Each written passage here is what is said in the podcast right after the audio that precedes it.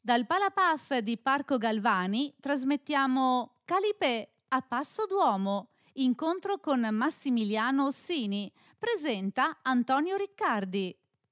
Buongiorno a tutti, no, il pom- buon pomeriggio era un saluto, in effetti non era all'inizio anche perché c'è, c'è ancora qualcuno che deve accomodarsi. Perfetto. Quindi aspettiamo qualche minuto. Come va? Bene? Alzate la mano se va bene. Bello, perché non va bene? No, tu hai alzato la mano dopo però. Eh, no, in ritardo e reticente. Bravo. Fortunati anche col tempo, il sole. Non me ne vogliate, io ho portato il sole, però devo ripartire e me lo riporto, me lo, cioè, perché se no di là come facciamo? Quindi un po' di pioggia. Doveva diluviare oggi invece. No, dicevamo prima con Massimiliano, diceva, cinquanta minuti, io parlo due ore. Invece no, secondo me possiamo dire un sacco di cose in cinquanta un concentrato, minuti. Tu un concentrato.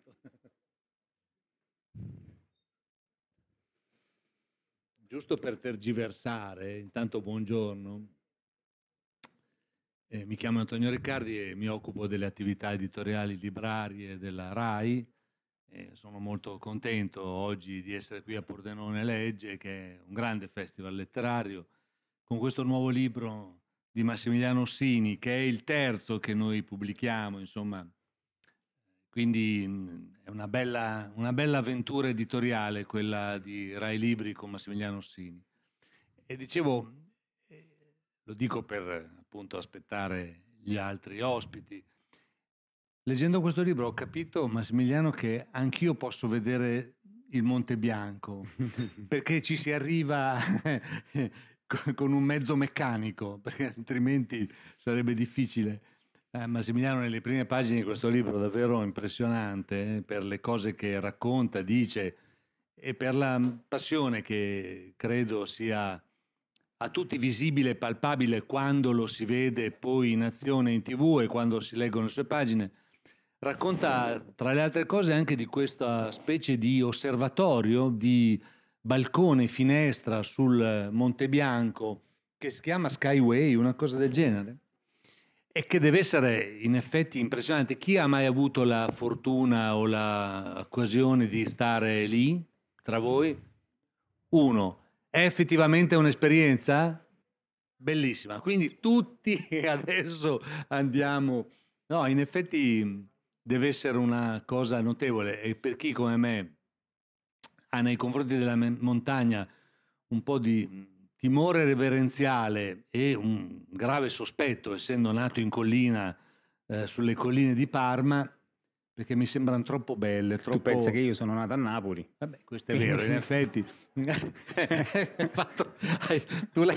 l'hai fatta proprio tutta, eh? Il percorso l'hai compiuto tutto. Vabbè, ma insomma, allora deve essere molto, molto notevole. Vabbè, non so se i nostri amici angeli ci comunicano che i nostri ospiti entreranno, saranno tra noi. No, io farei una cosa, virtu- sì. no, non virtuale, glielo facciamo arrivare virtualmente. virtualmente però. Sì. Un applauso a questi angeli, esatto, sia quelli gialli che i neri. Perché è bellissimo arrivare qui, essere accolto da loro, intanto il colore è anche sì, bello, sì, sì, poi sì. essere accolto da loro che ti accompagnano, non ti lasciano mai, ti, ti raccontano anche un po' la, la città, sì, sì, è, è veramente bello, accogliente. Eh, ma questo è un festival speciale. Io tra l'altro ho iniziato, abbiamo iniziato così, ma credo che ci sia una specie di preambolo, diciamo, di ingresso, di... forse no, mi sbaglio, in genere c'è sempre, ma... Facciamo finta che a questo punto, sai cosa facciamo? Iniziamo. Iniziamo. Iniziamo. Sono le quindici e zero uno, eh? Iniziamo. Chi c'è c'è e poi tanto si sente anche da fuori nel frattempo, vero? Perfetto. Va bene, allora io quel che dovevo dire in realtà l'ho già detto, torno a dirlo, sono molto molto molto contento perché quella di Massimiliano Ossini è un'attività editoriale libraria molto importante per un motivo semplice, semplicissimo, cioè Massimiliano è una voce molto riconoscibile, molto amata e che può far crescere la consapevolezza di certe questioni, soprattutto quelle legate all'ambiente, alla tutela dell'ambiente, alla necessità in cui noi siamo decisamente, inequivocabilmente sprofondati a piè pari, non possiamo più dirci distratti su certe questioni. Adesso, adesso le vediamo, insomma, le vediamo qua e là, ma lo sa fare questa sollecitazione, sa suonare questo campanello di allarme, questo campanello che ci impone di svegliarci nelle attività quotidiane e pratiche di tutti i giorni, lo sa fare, dicevo, con molta, molta grazia, con molta capacità, con una, devo dire onestamente, una straordinaria empatia. Insomma, quando, quando si fanno due passi con Massimiliano, e, e le persone che naturalmente lo riconoscono, perché Massimiliano è una star della tivù, è, è una persona molto conosciuta, ma mh, lo riconoscono e... Mh, lo riconoscono nel senso buono, nel senso che riconosco una persona che eh, mi ha dato qualcosa, eh, cioè mi ha detto delle cose interessanti, con, con la quale insomma ho dialogato in senso muto, cioè con la televisione, ma lo riconoscono, si riconosce per la sua autorevole empatia, questa strana espressione che vorrei dirvi, autorevole empatia. Perché tutto ciò che Massimiliano ci ha abituati a sentire dalle sue trasmissioni sono tutte cose altamente e profondamente documentate in campo scientifico, e non solo, ma attraverso anche un'esperienza diretta sul campo, cioè tu le cose che dici, che fai, eccetera, le sperimenti. E tra l'altro pochi sanno forse che Massimiliano ha anche un'attività imprenditoriale con la quale davvero, cioè quotidianamente, si occupa di ricercare dei prodotti sostenibili. Ad esempio, parlavamo prima degli imballaggi, che è una delle grandi questioni aperte sul terreno dell'inquinamento globale nel mondo. Eh? È una questione inimmaginabile, sapete, no? È certo, ormai è risaputo. C'è un'isola di plastiche galleggianti che, sfortunatamente per tutti noi, non è che rimangono lì per sempre, no, si sfaldano, perdono appunto le microsostanze di cui sono fatte. Di cui sono fatte. Pensate che una, una ricerca scientifica recente dell'Università di Roma, del professor Ragusa, che è un grande eh, esperto, eh, ha rilevato addirittura nella placenta la presenza di microplastiche. Questa è una roba che ha rivoluzionato e anche un po' inquietato tutta la comunità scientifica, perché fino a lì non ci eravamo ancora arrivati. Allora, quello che noi dobbiamo fare naturalmente non è un allarme indistinto e, ingen- e generalizzato su queste questioni, che invece sono davvero da prendere con grande serietà, e Massimiliano ci aiuta in questo. Io vorrei proprio aprire da qui, cioè vorrei aprire dal fatto che noi presentiamo un libro che si intitola Kalipè a Passo d'Uomo, e questo sarà il titolo della nuova trasmissione che Massimiliano condurrà, tra l'altro per la prima volta in prima serata su una rete Rai, quindi diciamo con un impegno anche personale suo e produttivo di Rai piuttosto cospicuo. Importantissimo questo, lo dico, perché più platea si raggiunge e più abbiamo la speranza che queste questioni siano alla sensibilità individuale presenti. E non credo sia stato facile, naturalmente, questo tuo percorso. È anche chiaro che tu negli anni hai seguito con molta tenacia l'idea di una, come dire, prospettiva di alimentazione della coscienza collettiva su questi temi. Ehm, Ed è, ed è molto interessante questa cosa. Tu hai aperto gli occhi a molta gente in questo, in questa, in questo quadro di difficoltà. Bene, allora, questo libro racconta anche, racconta anche delle storie individuali che mi hanno molto colpito, devo dire. Ce ne sono diverse, ma insomma io partirei dall'inizio. L'inizio di questo libro parla di ghiaccio. Allora, ti lascio subito la parola. C'è un problema, il ghiaccio non è bello in quanto tale e poi se non c'è più abbiamo perso una cosa bella. Il ghiaccio, i ghiacciai sono la vita della terra, una parte cospicua della vita della terra, e noi assorbiamo la situazione dei ghiacciai anche semplicemente sull'arco alpino, che è una vita difficile, in un momento molto delicato.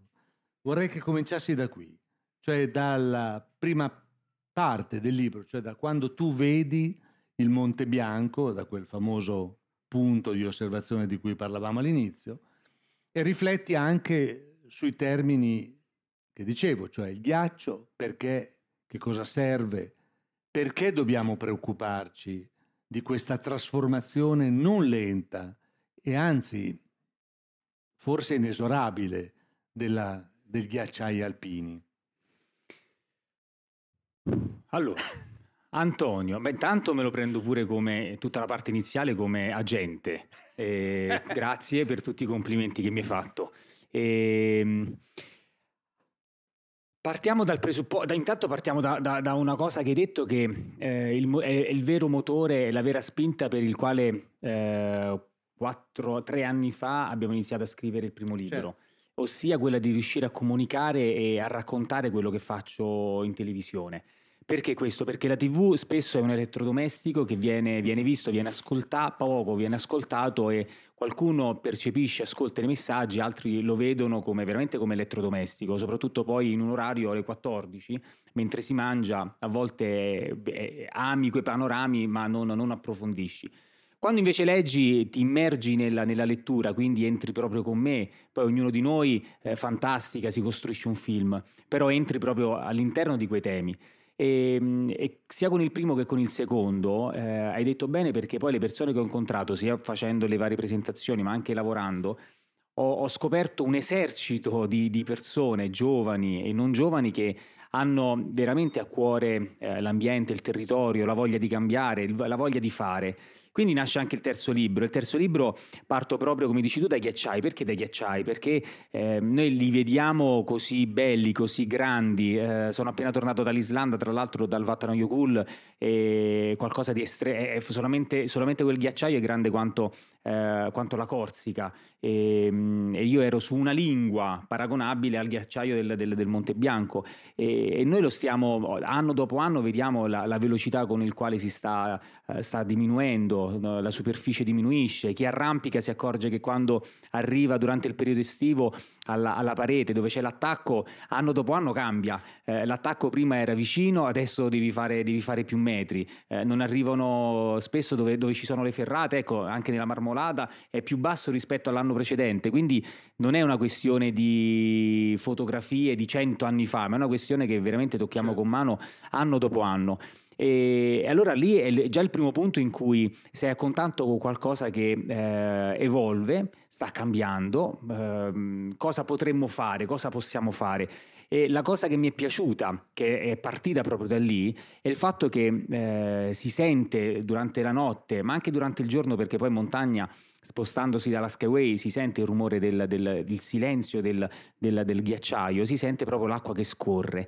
E mi, mi è subito venuto in mente una cosa, l'acqua, l'acqua è fluida, scorre, è veloce. Noi eh, siamo purtroppo abituati a, a rimanere fermi, a non muoverci, ci so, abbiamo dei problemi, abbiamo degli ostacoli, invece di intervenire, cosa facciamo? Ci, ci fermiamo, aspettiamo che qualcuno possa fare qualcosa. Durante la pandemia, durante il Covid abbiamo sentito parlare, ma anche da me, spessissimo, di resilienza, dobbiamo Eh, un termine che a, abbiamo, forse ne abbiamo anche abusato. Poi dico, ma sappiamo realmente che, co, che cosa è la resilienza, cioè a livello anche scientifico? Mm. È una, quello è, è la... un, un, lo ripeti tu, lo ripeto qui, più volte, perché è molto interessante. Anzi, sì, scegli anche degli altri termini, ma scusami se ti ho interrotto. Perché poi alla fine è la capacità di un materiale di non distruggersi, quindi di attutire un colpo. E, e noi dovremmo essere questo? Assolutamente no. Io credo che anzi dovremmo essere proprio fragili, dobbiamo essere come un, un cespuglio che cresce su una roccia, perché quando siamo a contatto e, si, e soprattutto ci rendiamo conto che siamo fragili, cosa, cosa scatta dentro di noi? Una forza proprio interna che ci fa prendere cura di noi stessi e di tutto quello che c'è intorno. Se il nostro, il nostro figlio, nostra figlia, il nostro amico dovesse star male, noi che cosa facciamo? Ci prendiamo subito cura della persona, che se non rimaniamo fermi. Ecco, allora di fronte a qualcosa che succede a noi, al pianeta, all'ambiente, che cosa dobbiamo fare? Dobbiamo essere resilienti? No, proprio il contrario, noi dobbiamo agire, non dobbiamo essere fermi. Quindi, allora, quindi eh, ho pensato all'acqua, perché dal ghiacciaio l'acqua lì scorre e deve comunque andare verso una direzione, deve arrivare in questo caso nel Mar Adriatico. E, e quanti ostacoli incontra l'acqua, quanti salti deve fare, quante rocce deve incontrare. E la cosa bella è che l'acqua non si ferma mai, cioè riesce comunque sempre a trovare una direzione. Allora proprio in questo percorso che ho voluto fare dal Monte Bianco fino, eh, seguo la Dora, fino a quando non incontra il Po, ho voluto poi incontrare, eh, come diceva Antonio, anche tutta una serie di persone che sono importanti durante il percorso e hanno testimoniato anche quello che, quello che sto facendo, quindi sono, ho voluto mettere un po' l'amplificatore sulle loro, sulle, sul, su quello che fanno, perché eh, in, insieme facciamo molto di più. E, mh, E, e lì è nata ancora di più una, una consapevolezza che quando eh, ti trovi proprio sul territorio, e eh, infatti nel libro racconto anche di uscire, di camminare, di andare a visitare questi posti, è una, è una forza interiore, proprio io dico una forza ancestrale, una memoria nostra, certo, che ci richiama proprio al fare. E quando siamo lì poi ci abituiamo, perché è come se respirassimo quotidianamente con una bombola di ossigeno, poi quando la togliamo vogliamo quella bombola. Allora lì eh, capiamo l'importanza di tutto quello che abbiamo intorno. Quando torniamo alla vita di tutti i giorni, ecco che eh, siamo leggermente più attenti. Facendolo tanto e spesso siamo molto più attenti, certo, e soprattutto riusciamo a coinvolgere, a, a, a sensibilizzare chi c'è intorno. Un aspetto fondamentale che, che mi piace e che, di cui parlo, e anche se ci pensate durante il periodo del Covid, eh, togliendo tutta la parte più negativa, un aspetto positivo qual è stato? È che abbiamo conosciuto le persone che, che, che vivono intorno a noi, quello di fronte a noi, ma per necessità, perché non si poteva uscire, avevamo finito l'acqua, avevamo finito il sale, avevamo finito il pane, e quindi vai a bussare al vicino, hai un po' di pane, e, e se pensate è una cosa straordinaria, perché abbiamo solamente ricostruito quello che era il bar, la piazza, la comunità, l'oratorio, abbiamo iniziato a parlare, quindi eh, a condividere gli stessi problemi. E questo che cosa comporta? A liberarci. Siamo ritornati velocissimamente a richiuderci nuovamente a noi stessi. E questo che cosa, che cosa comporterà? Lo stiamo vedendo, purtroppo, persone che eh, psicologicamente hanno difficoltà, e soprattutto nei ragazzi. Quanti problemi hanno i giovani? Un dato che, che, che mi dispiace do, de, dover dare è che eh, addirittura sono arrivati al, a, a, a, alla cosa che uno non penserebbe mai, ossia a togliersi la vita, e stiamo parlando di giovani, quando veramente hanno la voglia, dovrebbero avere l'energia di, di, di andare in giro per il mondo e scoprire le cose. Però perché questo? Perché non li ascoltiamo. E allora l'acqua è quel mezzo, per me mezzo in quel, mom- in quel momento, che mi mette in condizione di rallentare, soprattutto all'inizio, perché non corre, non è frenetica, non è veloce, e di assaporare, ascoltare, eh, mettermi nella condizione di ascoltare realmente e sentire chi ho accanto, eh, una volta, una, una, che possa essere una voce, che possa essere una, una pacca sulla spalla. E sembrano discorsi a volte lontani, no, dalla nostra vita, ma io vi assicuro che quando mi trovo proprio in quelle situazioni, e lo faccio quotidianamente, perché poi eh, stamattina prima di venire qui comunque una corsa e camminata nelle vigne io l'ho fatta, eh, e ieri uguale, cioè ogni, ogni volta cerco il momento per potermene andare all'interno di un bosco, collina o montagna, quello che sia, ma per, non per, per star da solo, perché poi qualcuno mi dice: ma tu vuoi star da solo lì? No, anche in compagnia, perché tanto quando cammini o corri o scali o vuoi arrivare alla vetta, per necessità anche lì non è che puoi stare troppo a parlare, perché ti manca proprio il fiato. E allora quelle paro- poche parole che vengono dette sono importanti, sono essenziali, e soprattutto la persona che è con te in quel momento, dato che ascolta solo il silenzio di quello che abbiamo attorno, presta attenzione a quello che stai dicendo. Certo. E allora usciamo dalle, dalle nostre abitazioni, andiamo nel bosco e camminiamo, e facciamolo con i ragazzi. Ma perché? Non perché oltre sicuramente fa bene anche ai ragazzi, ma perché loro insegnano a noi tutto questo, loro eh, capiscono l'importanza di toccare una, una, una corteccia di un albero e quindi lo vai a fare anche tu, loro sono attenti a un grillo, a una cavalletta, a una... l'altro giorno ho fotografato una salamandra pa- bellissima, no? E, e uno ci passa avanti così, una lumaca, e tu dici no, sono cose talmente belle che a, a mio avviso riempiono anche la giornata. Eh, il bambino questo te lo fa notare. Certo. Certo.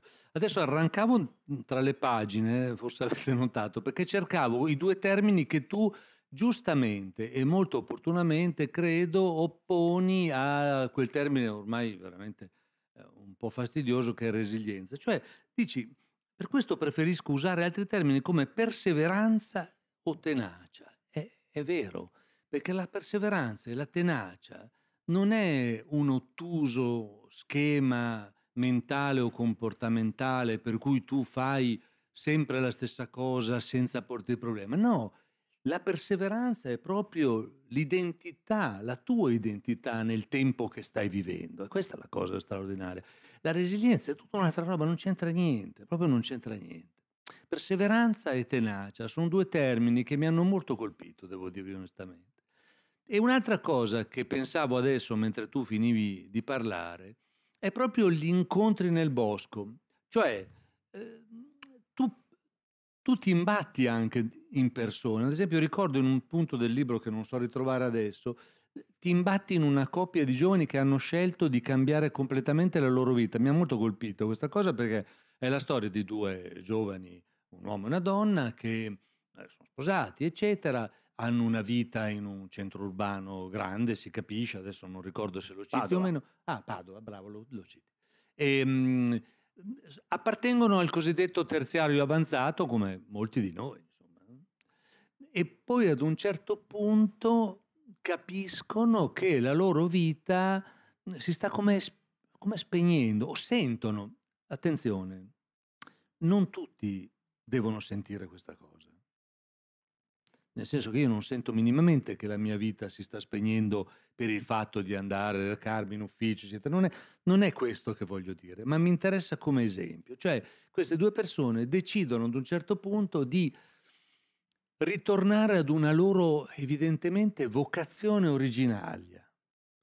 Una vocazione che loro intendono come necessaria e fondamentale per la loro vita, anche per il loro rapporto, perché...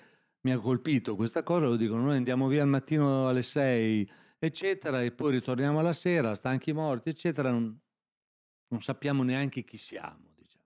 Dal PalaPAF di Parco Galvani stiamo trasmettendo Kalipè a Passo d'Uomo, incontro con Massimiliano Ossini, presenta Antonio Riccardi.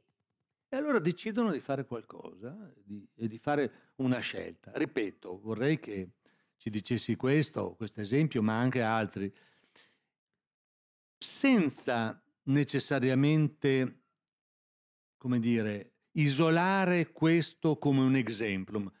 Non è questo, non è che tutti noi dobbiamo fare quella scelta lì, non, non è quella cosa. Però l'attenzione a una propria vocazione originaria, questa sì, questa sì che è una cosa interessante. Ognuno poi la deve trovare secondo i propri principi, i propri tempi, la propria dimensione privata, sociale, affettiva, eccetera. Ma questa sì però. Mi ha colpito perché questo è un esempio estremo. Un esempio, io non avrei il coraggio di farlo, ad esempio. Chi, chi ha il coraggio di piantarli tutto e dire io cambio vita, divento, no? ah, eh, vado a curarle due mucche in un alpeggio. Avete provato a curare una mucca? È una vita d'inferno, eh? I miei vengono dalla campagna, è una certa vita d'inferno, non è che è una roba che uno... Eh, per cui bisogna avere un coraggio da leoni. Però questo libro qui è pieno di storie di questo coraggio qui, il che non vuol dire che noi dobbiamo attendere a quella dimensione di coraggio, ma avere davanti a noi l'idea del coraggio che è in noi, che dobbiamo tirar fuori. Questa cosa mi ha molto colpito.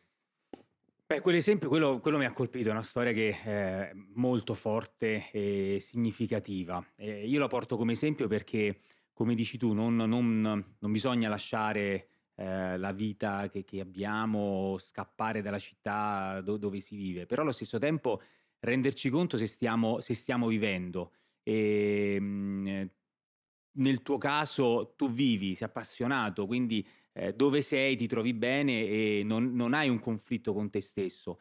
Quante persone invece affrontano la vita e non sono felici, la mattina si svegliano, sbuffano, eh, non sono contente di andare al lavoro, tornano la sera, sbuffano, e, e che giornata potrebbe mai essere quella? Cioè inizi nel modo più negativo, invece la mattina ti dovresti svegliare e ringraziare veramente proprio per il fatto che... Eh, Hai, hai la possibilità di aprire gli occhi, di poter vedere la luce e andare a dormire e ringraziare di aver trascorso una giornata eh, più o meno intensa.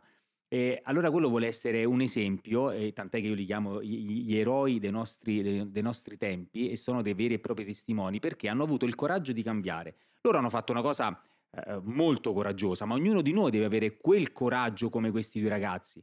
E ho voluto portare questo esempio perché la loro vita è cambiata in modo positivo, ma pensando veramente anche io ho detto, loro due ragazzi, come diceva Antonio, di Padova, entrambi hanno un lavoro a tempo indeterminato, quindi economicamente stanno anche bene, arrivano a fine mese senza problemi, avevano comprato casa e poi dopo eh, alle sei e mezza, chi alle sette esce per andare al lavoro, a pranzo non si incontrano perché lui comunque ha sempre eh, pranzi di lavoro, ritornano alla sera, poi magari va in palestra, poi anche questa cosa, no? Tu torni alle sei e mezza, alle sette ti chiudi dentro una palestra un'ora e hai detto ho fatto sport, che bello sport, e, però siamo pieni di questo ma purtroppo, no, certo, ma anche certo. Io stesso, però quello non è sport, anzi se andiamo a vedere i dati scientifici fanno anche male alle diciannove di sera dopo una giornata di lavoro.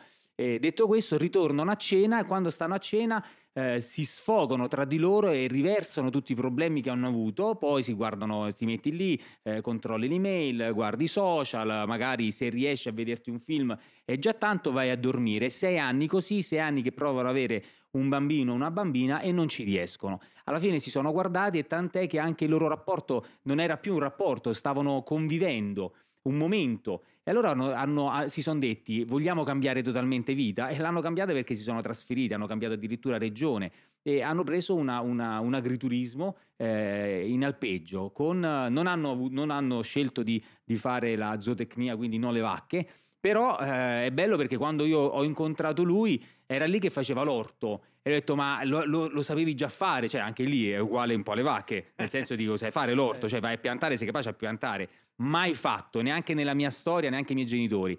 E, e come ho imparato? E questo è stato bello perché mi ha detto grazie al vicino, quindi quando sono arrivato qui, e la cosa bella della, de, de, de, delle località che vivono in colline e montagne, che esiste una comunità, poi anche lì si, ci sono i problemi, ma quando eh, arriva qualcuno, comunque se hai de, de, delle necessità, eh, eccoli lì, lì già pronti a darti una mano, e quindi si sono messi lì e gli ha spiegato come dovesse, come dovesse piantare, eh, il recinto che doveva fare, i problemi che ci sono anche con, con eh, gli ungolati, perché è normale che possono rovinarti quello che sei andato a piantare, gli ha, addirittura gli ha insegnato a fare il cesto ai vimini, no? E, quindi tutta una serie di cose. Lei ha iniziato a, a gestire l'agriturismo, dopo quattro mesi che si erano trasferiti, er- lei è rimasta in dolce attesa di una bambina. Allora, io, io ho pelle d'oca, mi sono uscite le lacrime perché ho visto proprio la felicità in questi due ragazzi che oramai vivono lì. Allora, perché l'ho voluta raccontare, perché l'ho voluta scrivere? Perché noi, soprattutto i giovani, devono avere quel tipo di coraggio, altrimenti che vita è? Cioè, possono pensare di arrivare alla pensione, intanto andiamo avanti così, ma non è una vita. Cosa hai lasciato? Cosa hai fatto? Cosa ti sta dando? Poi puoi vivere in città, certo, perché io non certo, dico di lasciare certo. la città, ma de- anche in città devi vivere. Allora eh, parlavamo anche del, del, della qualità eh, e del, dei benefici che ti può dare eh, la pianta, il bosco. Allora in città siamo ricchi di parchi, no? Da Milano a Roma comunque certo. ce ne sono.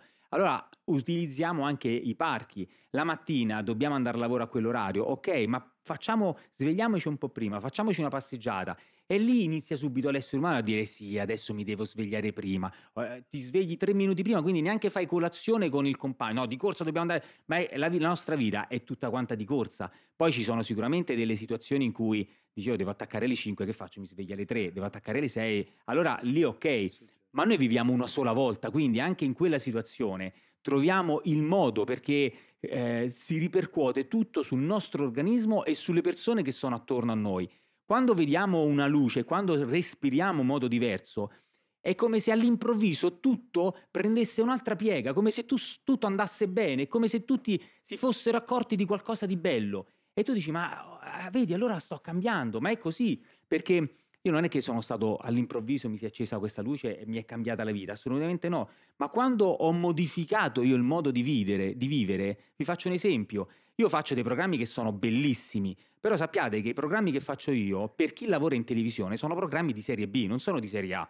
Sono programmi dove guadagni un decimo, certo, un ventesimo rispetto ai programmi che, fa, che faccio, qualche, che ho fatto qualche volta quando sei in studio. Certo. Quando sei in studio sei il presentatore, hai un ruolo, hai la macchina, hai, economicamente guadagni molto di più, eh, hai tutto, hai cameri, hai tutto. Quando fai questi programmi invece eh, dove viaggi non sei nessuno, nel senso che addirittura ti porti pure la tua camerina. Poi a livello personale io dico, ma... Mi, ma cos'è che mi dà di più? Un programma in studio o un programma quando sto fuori e ho la possibilità di incontrare quotidianamente persone diverse che ti raccontano le loro cose e sei lì ad ascoltare, oltre al fatto poi che eh, vivi, oggi sono qui, domani sono di là e quindi ho la fortuna anche di viaggiare. Non c'è paragone, ma fidatevi che siamo in pochissimi a pensare questo, perché il mio stesso agente, eh, basta, quanti anni li hai fatto? Basta, andiamo adesso, facciamo...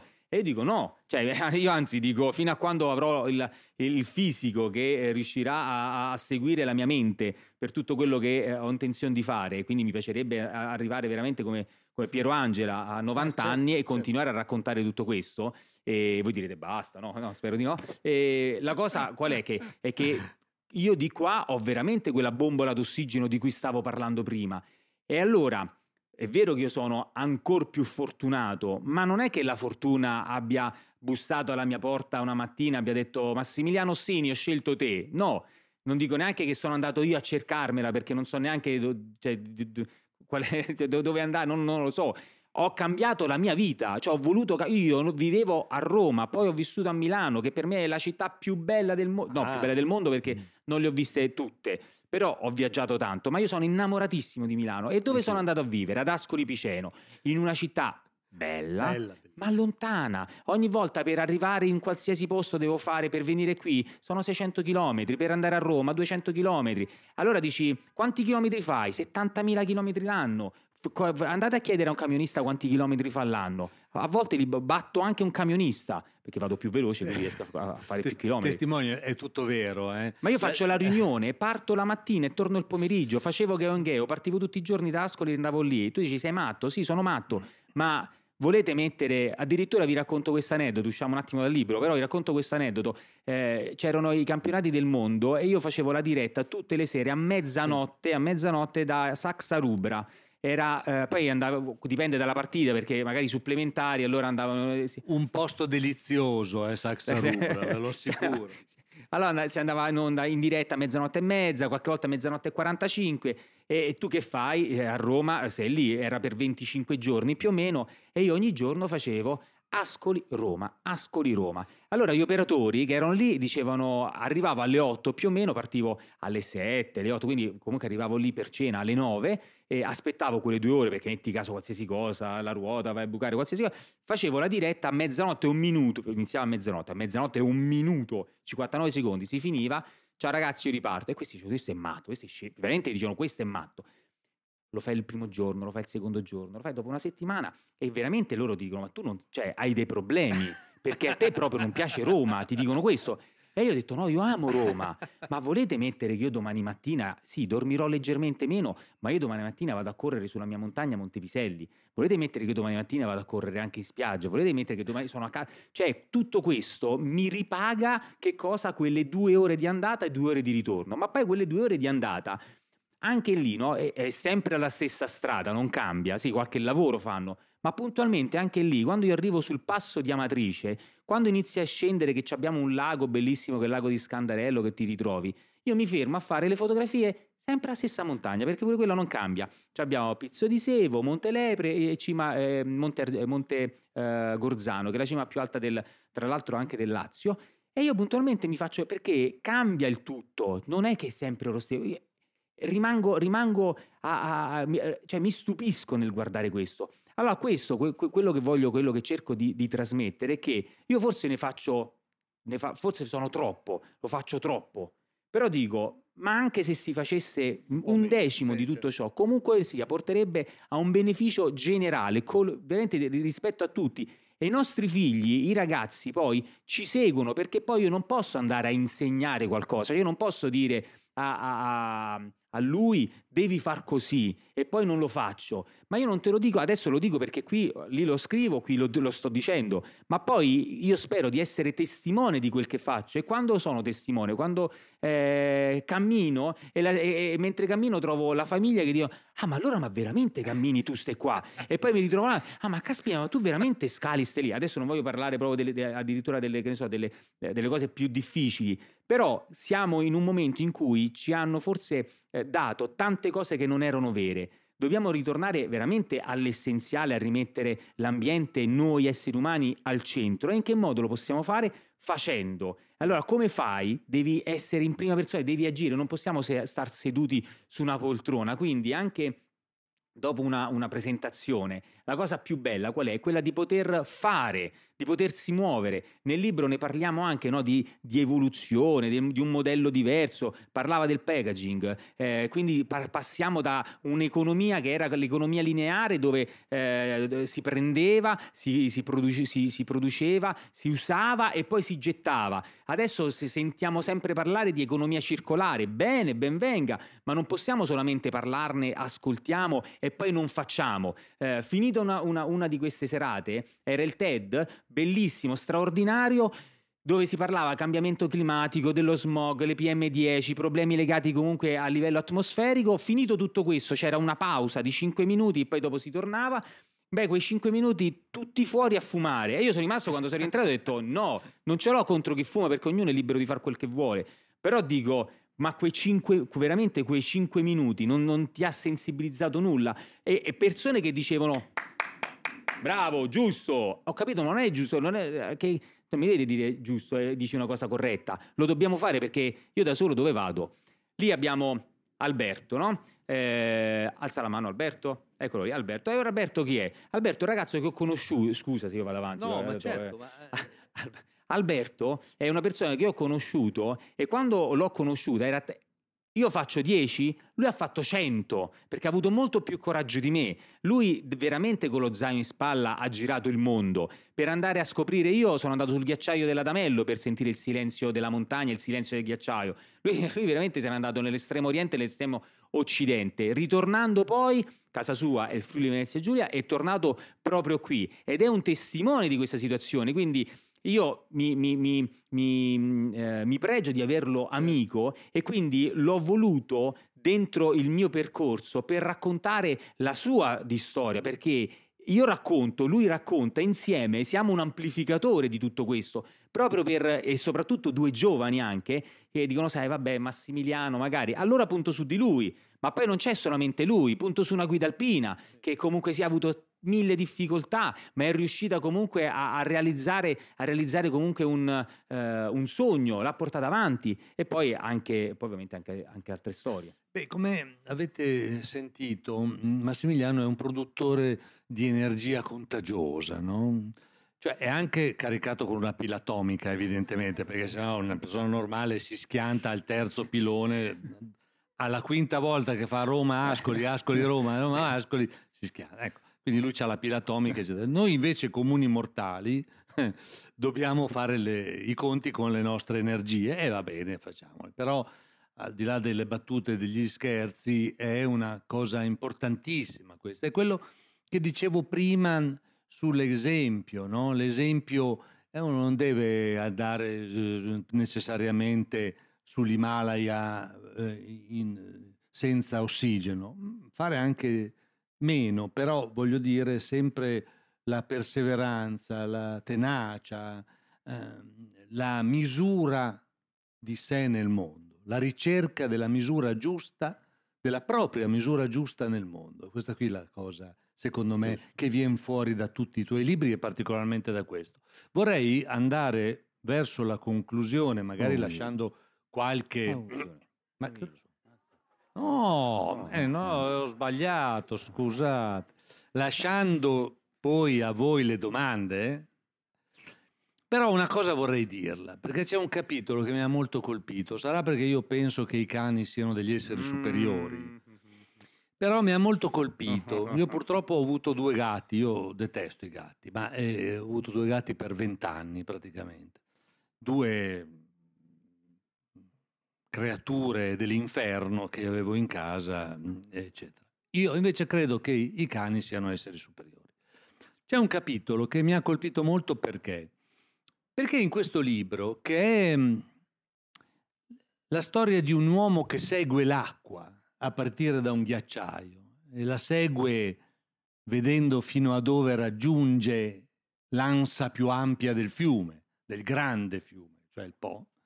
Ad un certo punto si deve staccare, deve tornare a casa perché il suo cane è malato. A me questo, devo dire, ha colpito molto, perché i chilometri sono tanti e quell'uomo lì non ci pensa un minuto, prende la, l'auto e torna a casa perché capisce che deve vedere il suo cane. E, e sono pagine che mi hanno francamente colpito. Io poi, essendo un lettore di professione da tanti anni, sono coriaceo, come tutti gli editori. Non è che sono incline alla, alla lacrima, diciamo. Però questa cosa qui mi ha molto colpito e molto opportunamente qui si riporta una frase di Milan Kundera. Kundera è stato un grande, un grande scrittore, celebre forse per aver scritto L'insostenibile leggerezza dell'essere, ma naturalmente è un grande scrittore che ha scritto anche altro, bellissimo libro peraltro. Diceva Kundera, i cani sono il nostro legame con il paradiso. Non conoscono il male, né la gelosia, né la scontentezza. Sedersi su un pendio con un cane in uno splendido pomeriggio è come tornare nel giardino dell'Eden in cui oziare non era noioso, era la pace. Dal PalaPAF di Parco Galvani stiamo trasmettendo Kalipè a Passo d'Uomo, incontro con Massimiliano Ossini. Presenta Antonio Riccardi. Questa è una cosa impressionante. Io credo che nel legame, adesso io scherzavo con le creature dell'inferno, i miei due gatti, il legame con un essere vivente, nella fattispecie un cane, puro, azzerato, senza questioni di comodo, senza nessun retropensiero, sprofonda ciascuno di noi, per chi ha questa esperienza, insomma chi ha la, questa esperienza lo sa, capisce quello che dico immediatamente, in una sorta di relazione originaria con la vita. E non mi è sembrato strano che tu abbia improvvisamente lasciato tutto e ti sia precipitato, per così dire, a salutare il tuo cane. È una cosa che mi ha francamente molto colpito. Vorrei metterti in difficoltà. Ecco. Eh, eh, questo è duro, nel senso che mh, eh, parla di Aaron e mh, non so neanche da dove prenderlo. Eh, nel... Succede questo, purtroppo questo. No, non volevo metterti in difficoltà, eh, in realtà no, era no, una stupida. No, è che mi ha colpito. È, è, è un, è un passo che ries- mi ha... allora, eh, sono pagine che mi hanno colpito. Quando molto. ero piccolo, racconto nel libro, quando ero piccolo sempre. Ma pensate se dovesse succedere in diretta, no? Una cosa del genere. Ma dove non vai? Invitarmi mai, eh? Non no, invitarmi mai. Cioè, quando, quando ero piccolo ho sempre desiderato di avere un cane, eh, solo che mia mamma non, non li ha mai voluti, quindi eh, ho sempre de- cioè, la passione che cresceva per averlo, per averlo, fino a quando all'età di nove anni più o meno il cane di mio zio, eh, mentre stavo giocando e, e correvo, ero salt- saltato sul letto, mi aveva morso il polpaccio. Da lì sono cresciuto con questo amore e paura nei confronti, nel confronto degli animali. Eh, ho sempre voluto avere un cane, non l'ho mai avuto, ma allo stesso tempo quando c'era un cane, dal barboncino a un alano, non andavo lì ad accarezzarlo perché avevo paura, quindi dicevo posso, è eh, sempre da dietro. E mh, poi niente, sono cresciuto, famiglia, figli, e il caso ha voluto che mi, mi, mi facessero fare un programma dedicato agli animali, cronaca animali.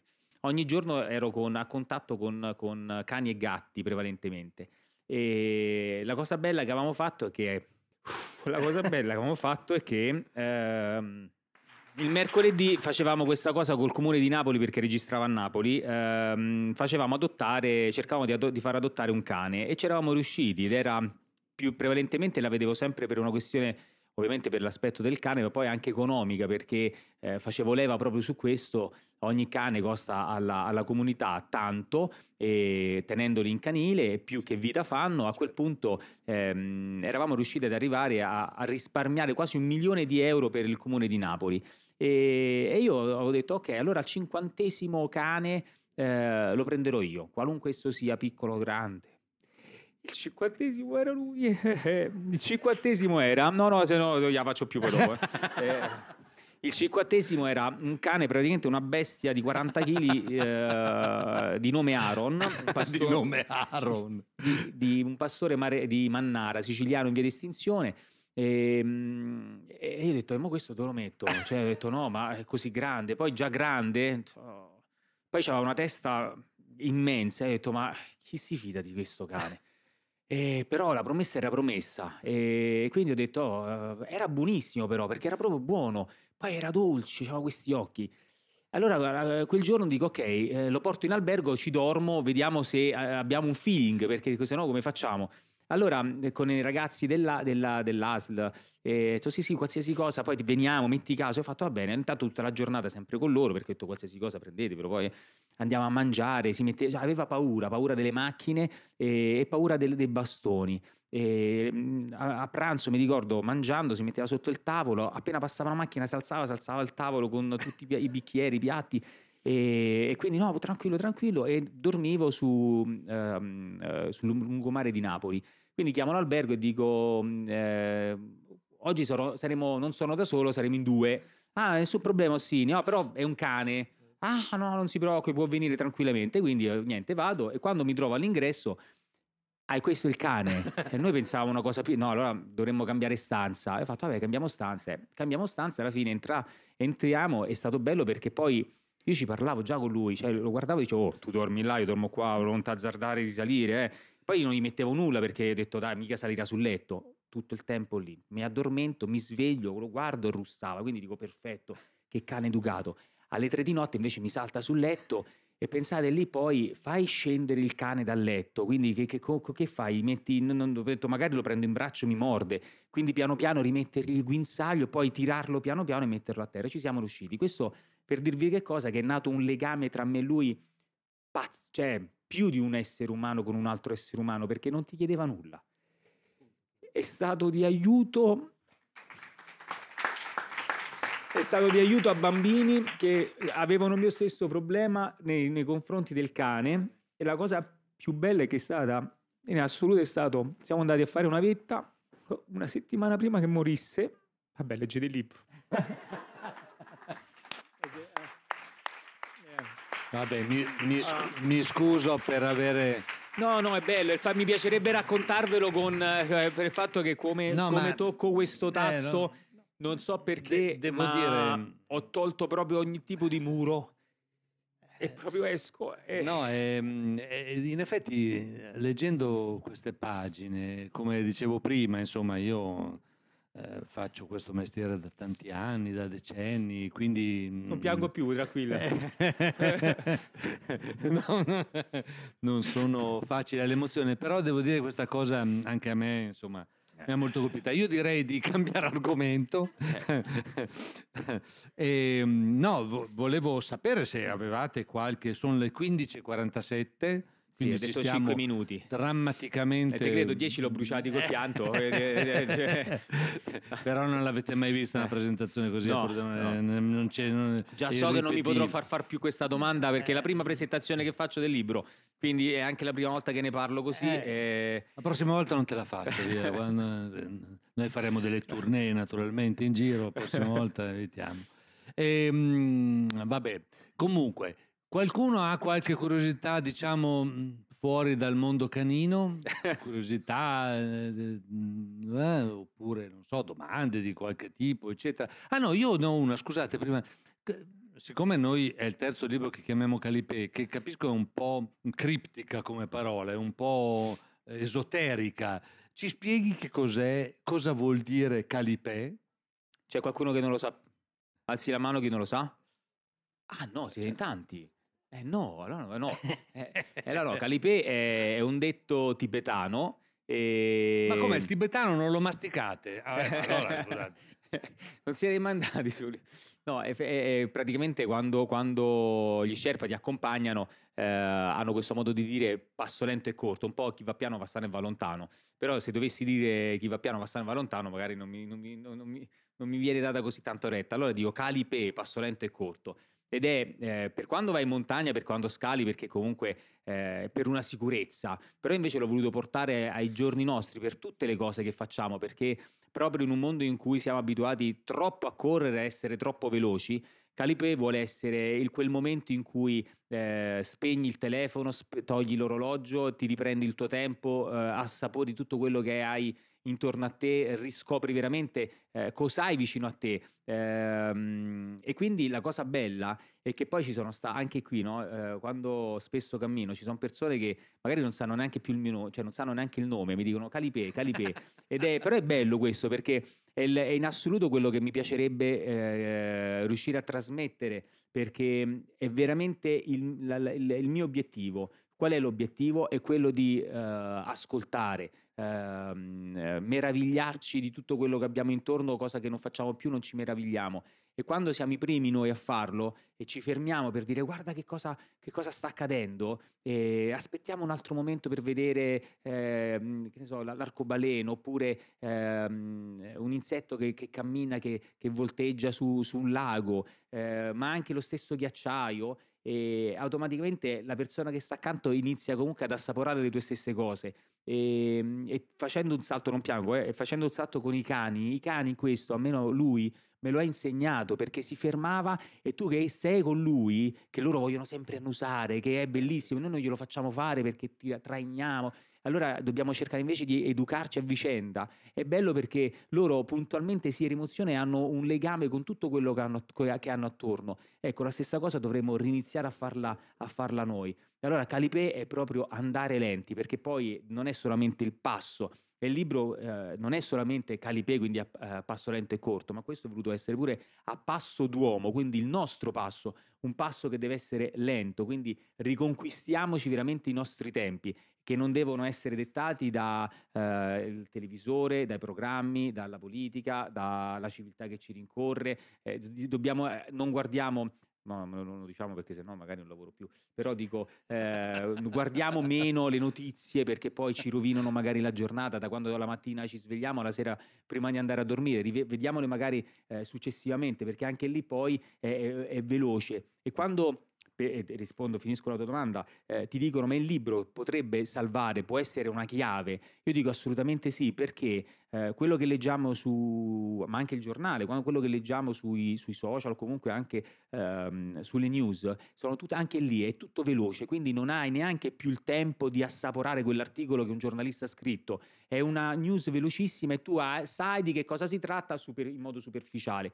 Invece il libro ti dà il tuo tempo, il tempo di addormentarti su quella pagina, e poi non vedi l'ora di vedere e di, di sapere dove va a finire, quindi rinizi nuovamente, ed è un tempo suo. Così come quando registriamo noi, perché Linea Bianca per me è, è, è, è il miglior programma in assoluto, perché quando noi registriamo in montagna non siamo noi a dettare il tempo, ma è il tempo che detta i nostri tempi lavorativi. Il tempo è bello, fa meno freddo, si può andare su, eh, dobbiamo aspettare, e noi dobbiamo, se vogliamo portare a casa quel tipo di prodotto lo dobbiamo far così. Quindi, Kalipè. Massimiliano Ossini, grazie mille. Grazie, no, grazie a voi, e scusate per questo fuori onda che non era previsto. Ecco.